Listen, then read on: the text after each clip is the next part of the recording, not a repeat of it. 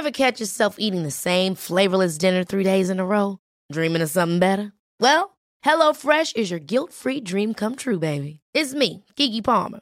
Let's wake up those taste buds with hot, juicy pecan-crusted chicken or garlic butter shrimp scampi. Mm. Hello Fresh. Stop dreaming of all the delicious possibilities and dig in at HelloFresh.com. Let's get this dinner party started.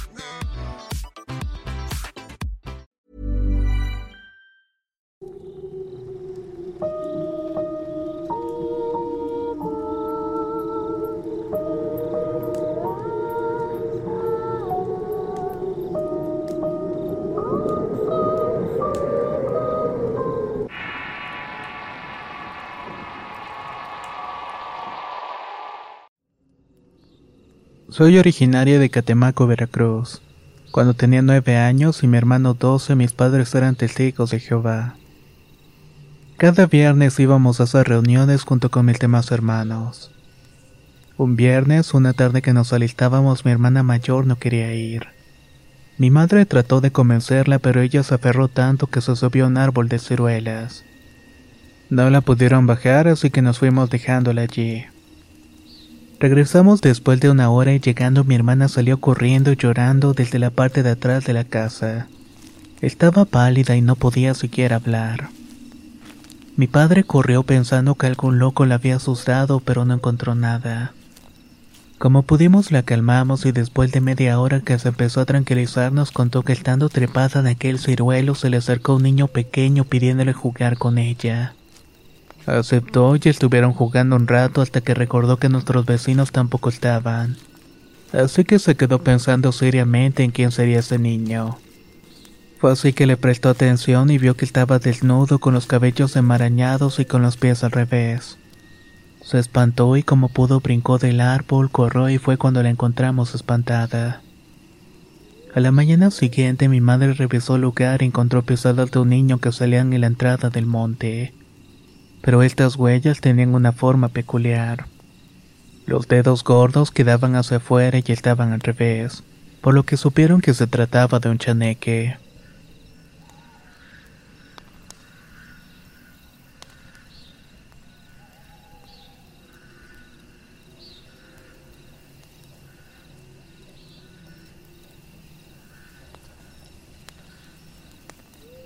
Me volví a reunir con mi amigo y me contó uno de sus sucesos paranormales. Nosotros somos de Matehuala. Dice que en una ocasión venía de regreso de un baile en un ranchito conocido como Tanque Colorado. Eran aproximadamente las dos de la madrugada. Venía atravesando un tramo de la carretera conocido por ser habitado por muchas brujas. De pronto escucharon unos gritos extraños a lo que le dijo su hermana que se sujetara bien que pasara lo que pasara, que no lo soltara. Su hermana llevaba el casco puesto y de la nada a la mitad de la carretera se le cayó el casco. Este salió volando, pero era imposible porque iba bien abrochado. Le volvió a decir que se agarrara fuerte, dio una vuelta no regresaron por el casco. Lo levantaron rápidamente y estaba inexplicablemente caliente. Luego escucharon una risa a lo lejos. Después de esa noche nunca más volvieron a ir a ese rancho a las madrugadas. Y si tenían que hacerlo, mejor lo hacían en camioneta o en carro.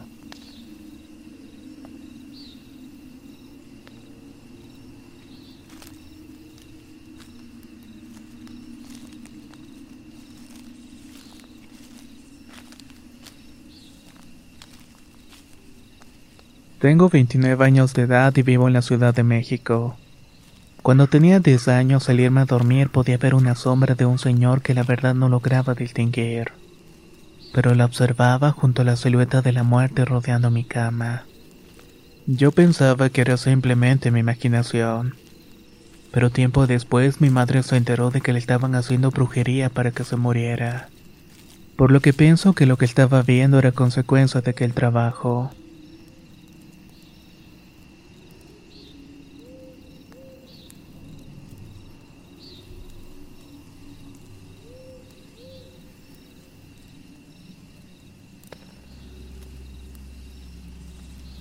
Soy de Gómez Palacios Durango y en mi niñez me encantaba dormir en casa de mi primo porque pasábamos horas jugando. Una de esas noches estaba batallando para obtener el sueño. Extrañamente empecé a sentir una mirada que me inquietó mucho, pero decidí no ponerle importancia. Me tapé de pies a cabeza y no obstante unos segundos escuché una escoba barriendo altas horas de la madrugada. En ese momento les confieso que tenía bastante miedo y traté de gritarle a mis tíos pero no me salió la voz. Ahí también me di cuenta que tampoco podía moverme. Ya estando en shock no sé cómo pude volver a la puerta a la cual solamente la cubría una cortina. Allí estaba una señora mayor de edad parada viéndome. Fue escalofriante porque se parecía demasiado a mi abuela, pero ella tenía 18 años fallecida. Desesperado trataba de gritar hasta que finalmente lo logré. Y en segundos llegó mi tío asustado preguntando qué era lo que había pasado. Le conté todo, pero no me creyó y me dijo que me durmiera, que no me asustara. Obviamente no pude dormir tratando de encontrar una explicación lógica. Al amanecer le volví a contar y fue cuando se puso pensativo. A ella más serio me dijo que había visto a mi abuela y que no era la primera vez que pasaba ese tipo de cosas. Después de esa vez jamás volví a dormir allí. No por miedo a ella, sino por la experiencia que tuve esa noche. Es algo que no se lo deseo a nadie.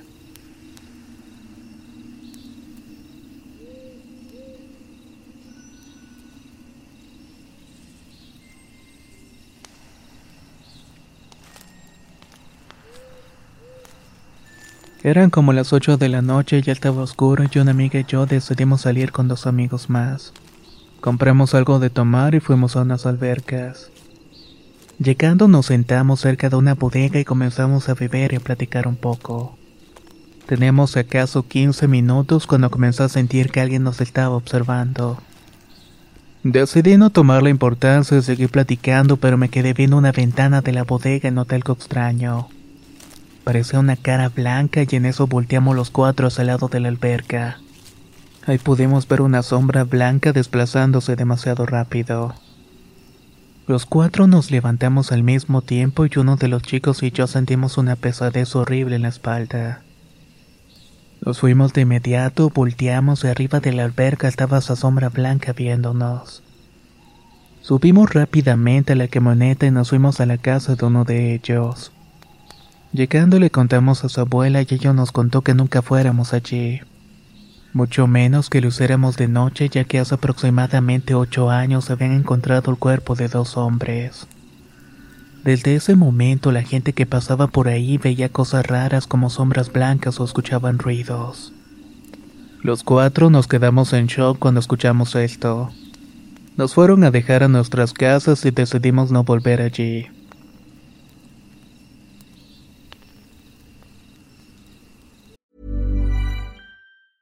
Hiring for your small business? If you're not looking for professionals on LinkedIn, you're looking in the wrong place. That's like looking for your car keys in a fish tank. LinkedIn helps you hire professionals you can't find anywhere else, even those who aren't actively searching for a new job but might be open to the perfect role. In a given month, over 70% of LinkedIn users don't even visit other leading job sites. So start looking in the right place. With LinkedIn, you can hire professionals like a professional. Post your free job on linkedin.com slash achieve today. There's never been a faster or easier way to start your weight loss journey than with PlushCare. PlushCare accepts most insurance plans and gives you online access to board-certified physicians who can prescribe FDA-approved weight loss medications like Wigovi and Zepbound for those who qualify. Take charge of your health and speak with a board-certified physician about a weight loss plan that's right for you. Get started today at plushcare.com slash weight loss. That's plushcare.com slash weight loss. plushcare.com slash weight loss. La primavera está aquí, así que es el mejor momento para sacar lo viejo de la rutina y vivir nuevas experiencias, entre ellas nuestros estrenos de terror y hasta una nueva manera de obtener dinero con tus compras gracias a iBota. iBota es una app que puedes descargar totalmente gratis y que te da la mayor cantidad de dinero en efectivo en cientos de artículos y marcas. No solo las botanas que disfrutas mientras nos escuchas. Olvídate de otras apps que son igual que brujos charlatanes y solamente te dan puntos fantasmas.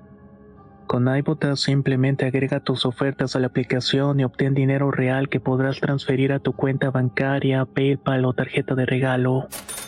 No lo dudes y únete a una comunidad con 50 millones de usuarios que ya disponen de los beneficios de más de 2.700 marcas y tiendas, como Lowe's, Macy's, Sephora y Best Buy. Y para que termines de convencerte, en este momento iBot está ofreciendo a nuestro público 5 dólares solo por probar iBot usando el código ROR cuando te registras. Solo tienes que ir al App Store o Google Play Store y descargar la aplicación iBota gratis para comenzar a ganar dinero en efectivo y usar el código ROR. Esto es iBota en Google Play o App Store y usa el código ROR. Aprovecha los nuevos comienzos y corre a descargar la aplicación para ganar más cashback.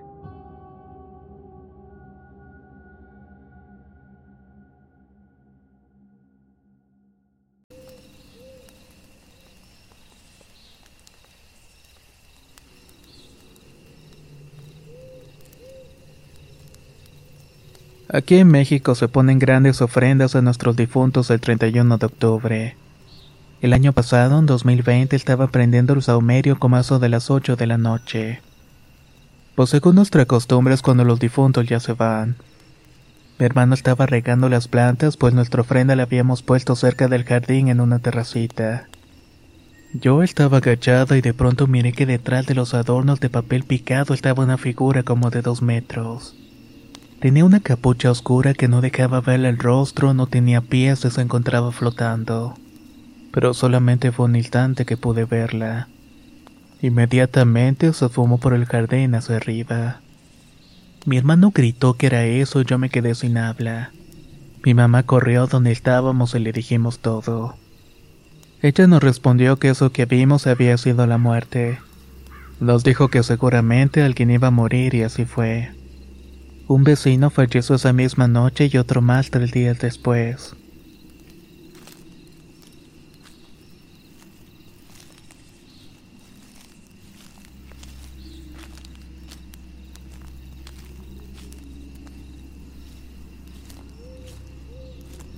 Soy de Ecuador y hace hace un año estaba con mi tío y su hijastro porque íbamos a arreglar una manguera que transporta agua a toda la montaña. El camino era frondoso y largo para salir por lo que nos dieron las seis de la tarde. En el lapso que salimos a un cruce para volver escuchamos el canto de una pava de monte seguido del chillido de un bebé. Apresuramos el paso en ese momento y nos empezó a seguir el viento soplando detrás de nosotros. En una alambrada cerca de donde habían árboles de cacao escuché claramente cómo chillaba un bebé. Pero mi tío me dijo que no hiciera caso porque nos estaban tratando de distraer. Supuestamente es un espíritu que habita en el monte.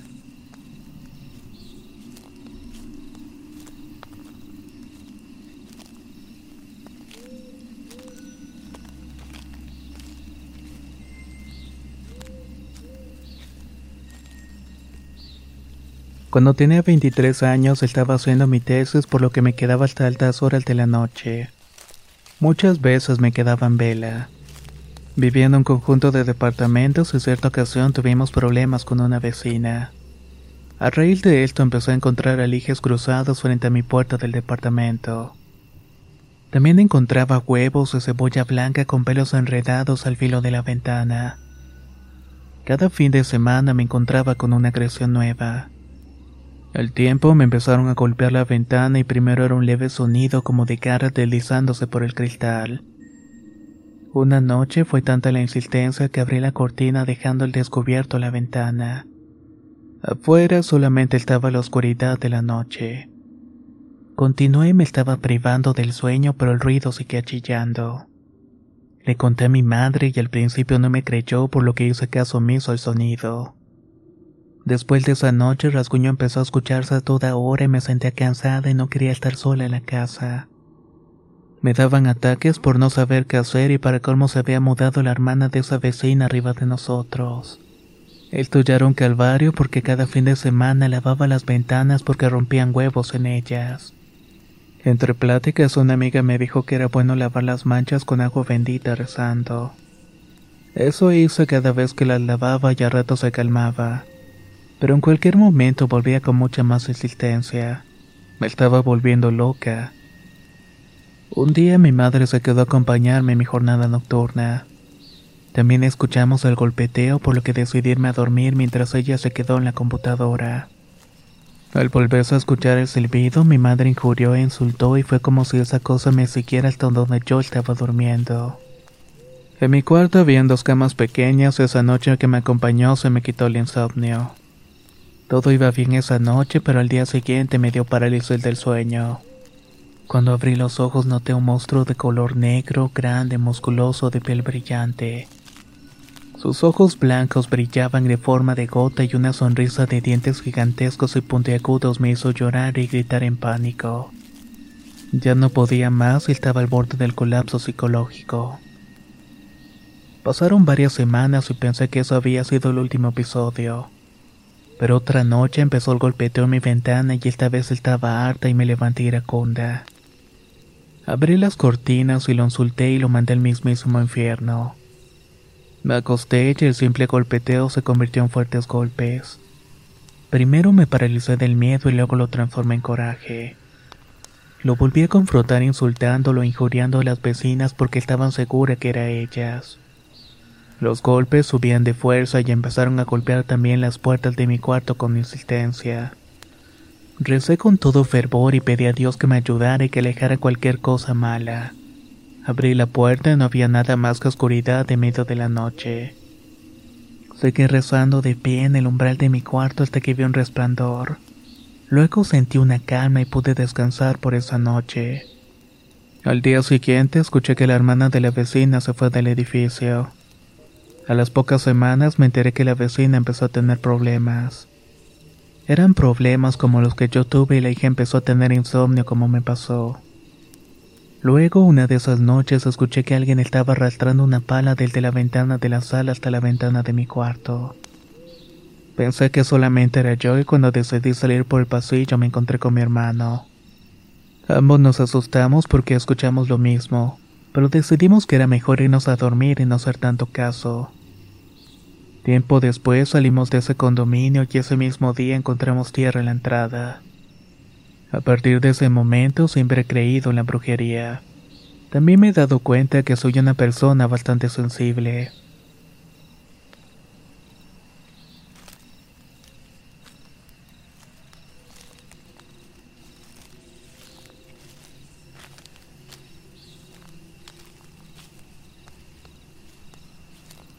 Vivo en Aguascalientes y mi padre siempre nos cuenta a mi madre y a mí que cuando tenía aproximadamente siete años, mi abuelo se encontraba jugando a la baraja como muchas otras ocasiones.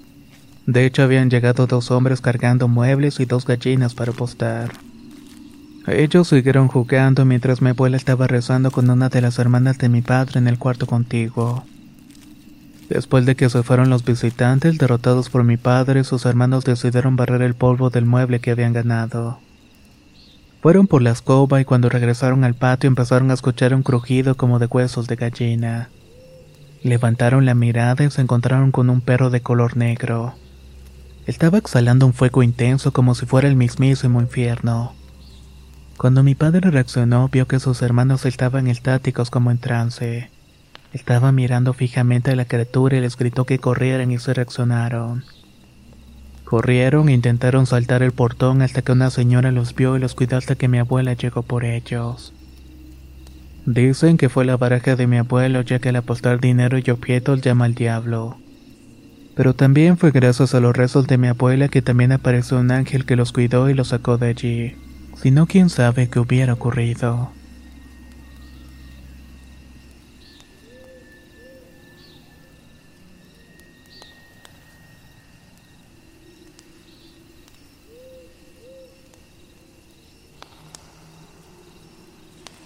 Les voy a contar unos relatos familiares.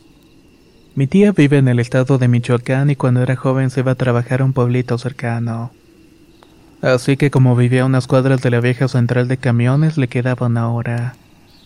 Trabajaba en un restaurante y todas las noches se iba caminando hacia la central. Antes de esto pasaba por una tiendita que cerraba bastante noche. Cabe mencionar que mi tía es muy devota de las santísimas ánimas del purgatorio. Siempre en ese recorrido les iba rezando mientras llegaba a su casa. Un buen día entró a su tienda a comprar un refresco cuando la señora le preguntó a dónde iba con tanta gente. ¿Gente? ¿Cuál gente? Preguntó mi tía, la señora le insistió. Sí, usted pasa todas las noches y va con muchas personas al lado suyo. Señores, niños y hasta con perros la ha visto. Siempre he tenido curiosidad de preguntarle a dónde se dirige, pues siempre les veo platicando. Mi tía no supo qué decir. Solo pensó que las ánimas del purgatorio le van acompañando y cuidando. Mi segunda historia sobre mi bisabuela materna. Ella fue una señora muy mala, egoísta y cruel con sus hijas. Sé que no está bien hablar de los difuntos, pues ellos ya están juzgados por Dios. Pero cuando ella estaba agonizando fue el sacerdote a confesarla y a darle los santos óleos. En medio de la oración entonces le dijo, Arrepiéntete, hija, pídele perdón a Dios. Ella mugía como un animal y decía al padre, No, no me voy a arrepentir. Por favor, hija, arrepiéntete. Esta es tu última oportunidad. Pero ella se aferró y al final el padre no le dio los santos óleos y se retiró. La señora tardó en fallecer y jadeaba muy feo y repitiendo, No me voy a arrepentir, no me voy a arrepentir. En su último suspiro todos comenzaron a gritar y a persinarse pues le salió una lengua tan larga que le colgaba hasta el pecho. La tuvieron que velar con la caja cerrada para que no se impresionara la gente. Es por eso que se dice que mi abuela se la llevó el diablo por no quererse arrepentir de todas las maldades que hizo en vida. El tercer relato es cuando falleció mi abuelita. Ella fue una señora muy devota de la iglesia y siempre le rezaba a la Virgencita de la Salud que está en Páscuaro, Michoacán. Ese día se confesó y ya en la noche le preguntaba a mi madre y a mi tía. ¿Quién es esa muchacha que estaba parada en la esquina de mi cama? Mi mamá y mi tía voltearon a ver incrédulas mientras mi abuela seguía diciendo, Mírela, trae vestido blanco y cabello largo. A lo que mi tía, hermana, mi mamá estaban viendo la muerte. Justo en ese momento mi abuela se enderezó en su cama y les dijo, Vengan que les voy a dar la bendición. Las persinó y las abrazó y les dio las gracias por todo. Luego se acostó, cerró los ojos y falleció con mucha paz. En ese momento les marcó por teléfono otra tía con la que estaban peleadas ese día. Al contestar les preguntó con mucha, con mucha seguridad y desesperanza. Acaba de fallecer mi madre, ¿verdad? Lo sé porque se vino a despedir de mí. Estaba viendo la tele cuando escuché la voz de mi madre diciendo mi apoyo de cariño. Fue tan conmovedor que después de esa experiencia nunca más volvieron a pelear entre hermanas. Por estas tres experiencias creo que cuando le rezas con mucha devoción y eres bueno, Dios manda a protegerte a sus ángeles. Incluso también manda santitos o ánimas a cuidarte o dejarte despedirte. Y por el contrario, si te alejas de él pueden pasar cosas distintas.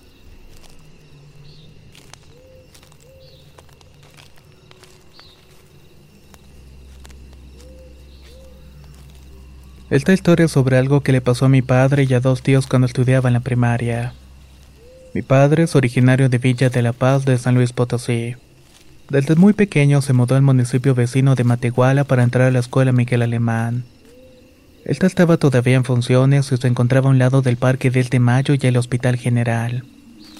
En una ocasión, saliendo de clases por la tarde, se quedaron a jugar en el parque hasta que empezó a oscurecerse, quedándose la calle completamente sola. Nada más escuchaba más que los grillos y una que otra ave en los árboles. Cuando de la nada se empezó a sentir un frío que se fue haciendo cada vez más y más fuerte. Al percatarse de ese clima extraño, se empezaron a escuchar los tacones a lo lejos sobre la calle Hidalgo. Eran unos tacones lentos pero constantes. Ellos corrieron a esconderse detrás de un árbol y asomándose vieron a una mujer con un vestido victoriano de color negro. Era parecido a un vestido de duelo con un velo negro que le cubría la cara. Solamente se le miraban unas manos blancas y huesudas que llevaban una esfera parecida a un globo. Lo estaba sobando con la otra mano y producía un chillido que daba horribles escalofríos, unos que erizaban todos los vellos del cuerpo. Cuando notaron sus pies, estos llevaban unos tacones, pero aunque no tocaban el piso, sí producían el sonido típico de los taconazos. El TC recorrió todo el ancho del parque hasta desaparecer en medio de la oscuridad.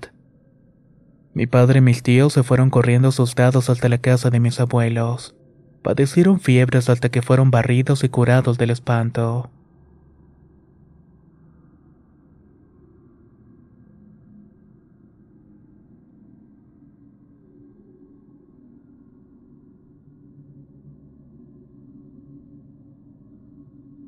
Yo no era muy creyente de lo sobrenatural, pero lo que me pasó aquella noche me cambió la forma de ver las cosas.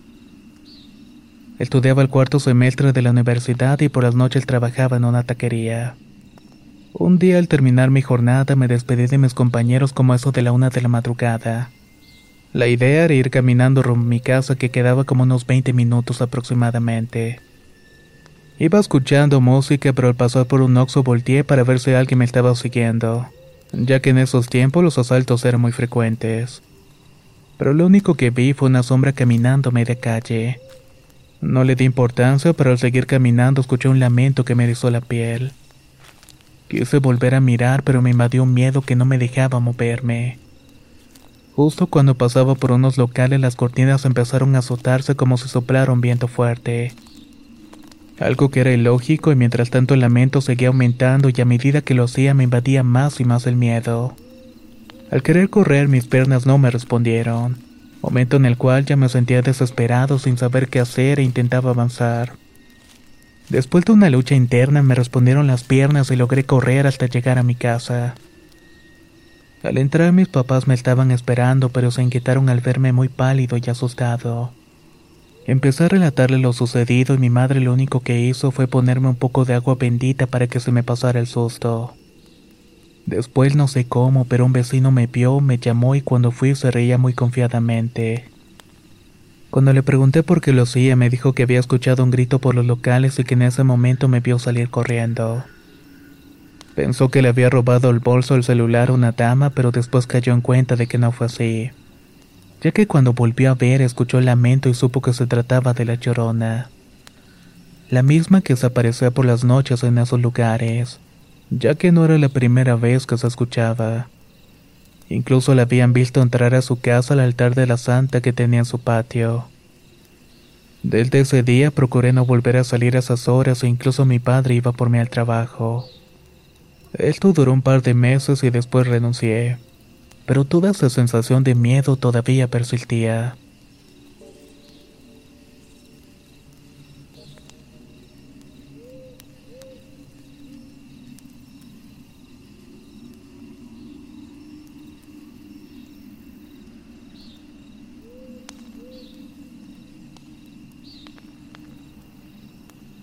Saludos a todos en la comunidad. Voy a relatar una historia que me contó mi madre. Realmente vivo en Ensenada, Baja California, pero esto sucedió en el hermoso puerto de Acapulco, lugar de donde es originaria mi familia. Mi padre sirvió 30 años en la Marina Armada de México, por lo cual tenía muchas amistades que le invitaban mucho a fiestas.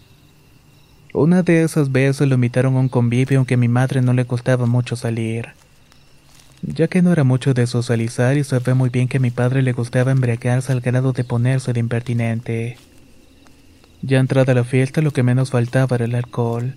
Todos fumaban al ritmo de la música y platicaban alegremente. Ella enfadada y con mi padre ya un poco alcoholizado le advirtió que ya era un momento de retirarse. A lo que mi padre se negaba queriendo quedarse un poco más, hasta que por fin pudo comenzarlo muy a regañadientes y tomaron un taxi de vuelta a casa.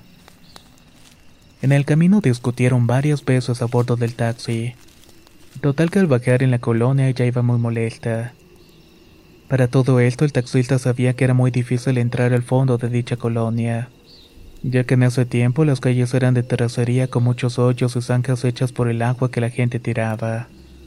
Sin mencionar los asaltos que yo corrían sobre todo a altas horas de la madrugada. Por lo tanto, el conductor los dejó unas dos cuadras dentro de la colonia, por lo que el demás trayecto deberían hacerlo a pie. Total que mi madre bajó primero y empezó a caminar dejando a mi padre pagando al taxista lo convenido. Ella estaba molesta por la embriaguez de mi padre, así que decidió dejarlo atrás. No sin antes ir volteando para ver qué era lo que estaba haciendo. Tenían que pasar por un andador que era muy cansado de subir. Tenía muchas escaleras hacia arriba que te hacían pasar un rato agobiante. Cada dos escalones tenían un descanso y daba unos seis pasos y seguía otra tanda de doce. Era así sucesivamente hasta cumplir cerca de ocho tandas que terminaban en una curva. Un camino angosto de terracería ya los últimos quince escalones. Justo en esa última curva mi madre volteó a ver a mi padre que venía a una distancia considerable. Al volver la vista al camino vio a una mujer de blanco que venía bajando. No le dio importancia, volteó de nuevo a mi padre y al ver de frente se topó con esta mujer casi de frente. Pero a pesar de la distancia no le pude ver el rostro por el pelo negro y largo que se lo ocultaba. Llevaba un bebé en brazos, o al menos eso parecía. Incluso le dio las buenas noches, pero ella no le contestó. No dio mal de cinco pasos y volteó y notó que esta mujer ya había pasado a mi padre, quien venía mucho más atrás que ella. No se explicó cómo caminó tan rápidamente y decidió esperar a mi padre. Le preguntó si había visto a la mujer, a lo que contestó que sí, le dio las buenas noches, pero que no le había contestado. Ambos subieron casi al final y desde arriba vieron que esa mujer ahora venía hacia arriba a una velocidad sobrehumana y corrieron. Para cuando finalizaron el trayecto, ambos voltearon y justamente en la curva del camino la mujer volteó a verlos. Su cara era la de un caballo. Acto seguido, la mujer se arrojó al barranco. Mis padres corrieron hasta la casa sin jamás saber qué fue lo que vieron realmente esa noche.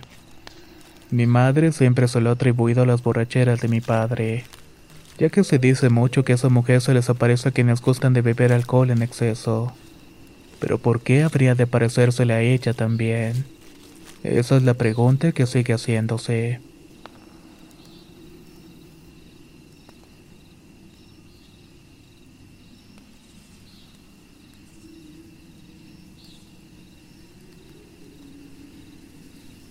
Soy de Ecuador y esto que les voy a contar ocurrió hace muchos años en mi ciudad natal al sur del país. Antes de que yo existiera, cuando mi padre era joven, acostumbraba a tomar muy seguido con sus compañeros de borracheras. Incluso no llegaba días a la casa. Ya cuando todo el grupo de borrachines caía en cuenta de que ya no se podían costar el alcohol y que eran varios días que no llegaban a sus casas, cada uno de estos se marchaba a la suya.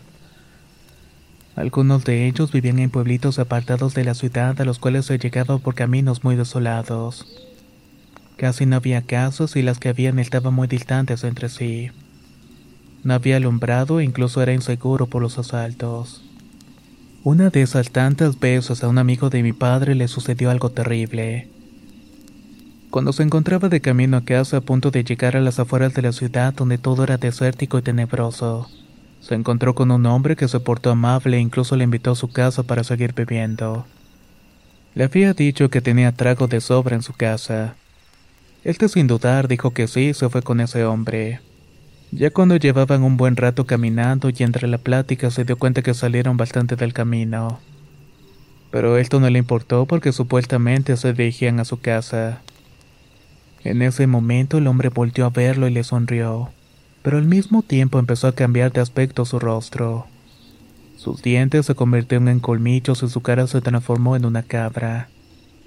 Luego le brotaron unos cuernos enredados y sus piernas se volvieron pezuñas. De las manos le salieron unas enormes garras y sus ojos brillaban como si de fuego se tratara. Además le salía humo por la nariz y la boca. No podía creer lo que sus ojos estaban viendo y del susto se le había bajado la borrachera. Salió corriendo inmediatamente buscando un pueblo cercano para pedir ayuda. Cuando logró llegar a una casa donde había una familia al verlo tan asustado y pálido, decidieron hacerlo entrar para que descansara un poco. Al día siguiente, más descansado y tranquilo, les contó todo lo que había sucedido a los dueños de la casa, a lo que estos le respondieron que eso que había visto era el diablo en persona, que eso le había pasado por andar bebiendo en exceso y por andar caminando a altas horas de la noche. Ya cuando por fin llegó a su casa, este no volvió a ser el mismo. Siempre le pedía a su familia que por favor no apagaran las luces. También les decía que durmieran todos con él, ya que temía que el diablo se lo fuera a llevar mientras él estuviera durmiendo. Ya no podía dormir tranquilo y se despertaba sudando la madrugada por el miedo de las pesadillas. No duró mucho tiempo así, ni siquiera con las atenciones y los cuidados que la familia le brindaba. Este no pudo resistir y terminó falleciendo al cabo de unas semanas. Quién sabe si aquella cosa logró llevárselo.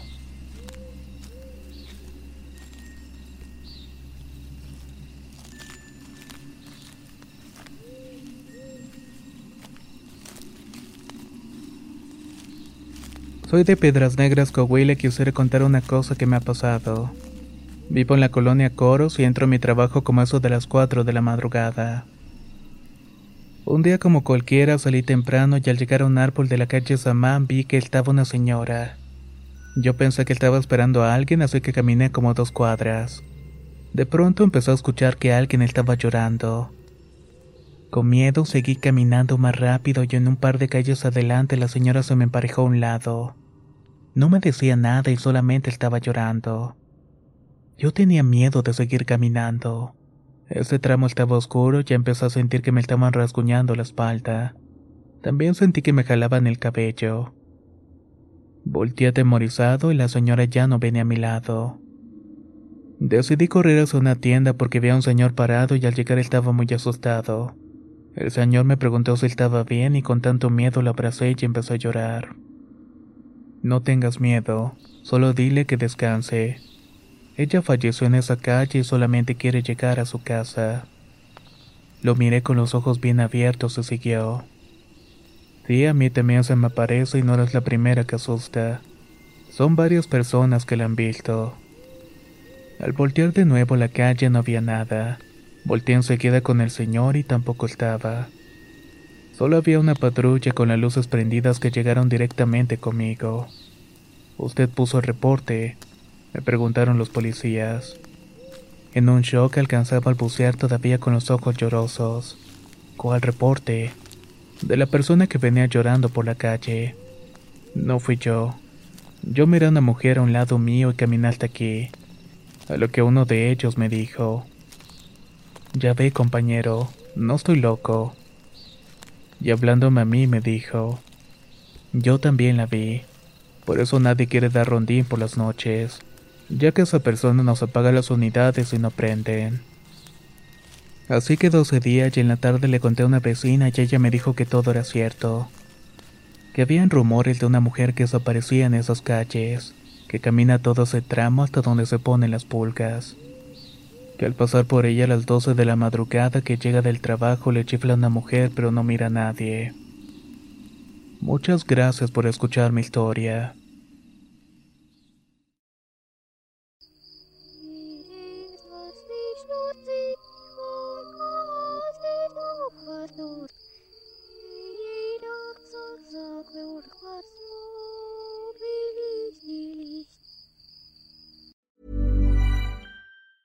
Ever catch yourself eating the same flavorless dinner three days in a row?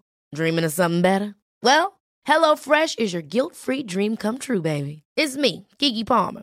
Let's wake up those taste buds with hot, juicy pecan-crusted chicken or garlic butter shrimp scampi.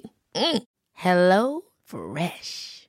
Stop dreaming of all the delicious possibilities and dig in at HelloFresh.com. Let's get this dinner party started. If you thought the only way to get a more defined jawline with natural looking results was through surgery, think again. Juvederm Volux XC is a non surgical injectable gel filler that improves moderate to severe loss of jawline definition and can help you achieve natural looking results with little downtime. Even better, this improved definition lasts up to one year with optimal treatment. No maintenance required. Improve jawline definition for a smooth, sculpted look with Juvederm Volux XC. For important safety information and to find a licensed specialist, visit juvederm.com. That's J U V E D E R M.com. Not for people with severe allergic reactions, allergies to lidocaine, or the proteins used in Juvederm. Common side effects include injection site redness, swelling, pain, tenderness, firmness, lumps, bumps, bruising, discoloration, or itching. There's a risk of unintentional injection into a blood vessel, which can cause vision abnormalities, blindness, stroke, temporary scabs, or scarring. Talk to a licensed specialist to find out if it's right for you.